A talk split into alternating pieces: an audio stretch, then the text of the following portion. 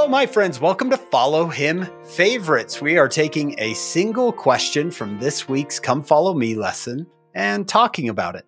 John, this week's lesson, we're in the beginning chapters of Second Kings, and there's a story in here about a man named Naaman who expects something huge and get something quite mundane, something quite boring. So here's my question for you. What do you do when you have big expectations for spiritual experiences, for God, for life? You have these big expectations and the answers are really quite what you might call just typical, kind of not what you expected. What do you do when those expectations aren't met? Gosh, that's a good question. I think that uh, it was Elder Maxwell that said, God doesn't send lightning and thunder when a still small voice will do, type of a thing. And I, I think sometimes our expectations are that our experiences will be like the scriptures. And I like what somebody said once. I think it was Elder McConkie way back in the day that said some things that happened to these ancients were so miraculous they got written up in the scriptures, yeah. which is telling us they weren't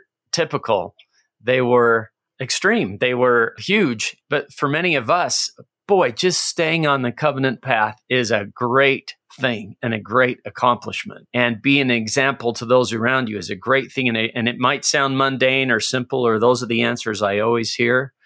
But Heavenly Father needs people who quietly just move forward and live the gospel. And in retrospect, that is a great thing. and Naaman, Naaman was asked, go wash in the Jordan. And what was his response? Hank, the Jordan, that's just. Yeah, it says Naaman was wroth. Here's he said, Behold, I thought that he would come out and call on the name of the Lord and strike his hand and recover the leper. He has this idea in his head of what this is supposed to go like, and it doesn't go like that. But it's nice that he has a good friend who says, Hey, listen, if he would have asked you to do some great thing, you would have done it. Why not do this simple thing then? Why not yeah. give it a try? You're expecting something big and you feel the spirit that says, be nicer to your family. Yeah. Oh, but I've heard that before. I don't want to hear that. And I like what you said, Hank, about a friend. It's so great to have a friend that would be willing to say, something like Naaman said, well, if he'd asked you a big thing, you would have done it. He just asked you a small thing. Be nice to your family. Why don't you maybe give that a try? Why don't you give that small thing a try? John, this this discussion is reminding me of when all my friends were getting big mission calls. I had a friend get called to Brazil and another friend get called to Hungary and and I'm like, "Wow, where am I going to go?" And I got called to California that was my second Kings 511 kind of moment. Naaman was, yeah. was wroth and said, but I thought, you know, that it would be bigger and more important. And I had the spirit say to me, does it matter? How about you go serve that mission call, the one that you've been given? And it ended up being a fantastic mission, which I loved. And it taught me many things and uh, enabled me to teach the gospel in English, which I, at the time, I wouldn't have known, but I, that's what I was going to be doing for the rest of my life would be teaching the gospel in English. In so, English. Yeah. And I think that a lot of our listeners may have had a, a modified mission. I I wrote a chapter in when it doesn't make sense called modified missions because uh, well, I was called here, but how come I didn't go there? And I, I love what Elder Bednar talked about. There, the call to serve is the amazing, wonderful, big thing. The assigned to labor is is a different thing, and some got switched around. Some never got where they were going. Um, but you being in a place where you were called to serve is amazing. Uh, what a unique thing that is in this world. Yeah. John, I was thinking about, you know, when we we kneel down to say prayers, Lord, what would thou have me do? And he said, I would have you go to church.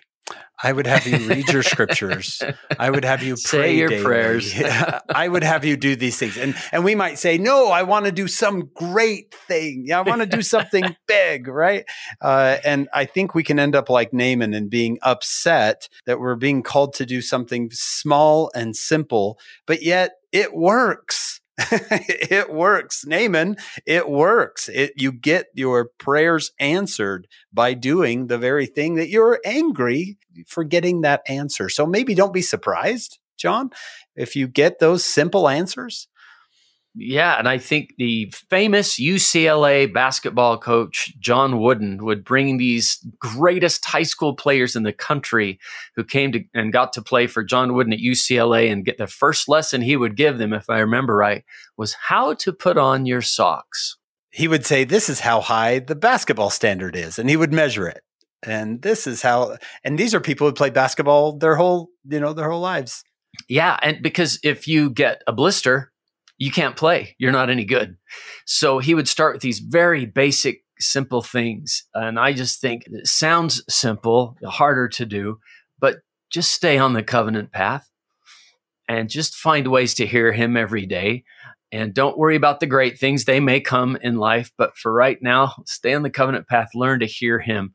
You're, you're, what was his three identities? You are a child of God, a child of the covenant, and a disciple of Christ, you know. That's who you are. Those are great things. Yeah. Yeah. I, you know, you think about the Savior himself, John, he wasn't a big traveler. He didn't travel across the world that we that we know of, right? Never probably traveled more than a couple hundred miles away from home, and yet we want mission calls that are thousands of miles away from home. Jesus himself served a basically at home mission.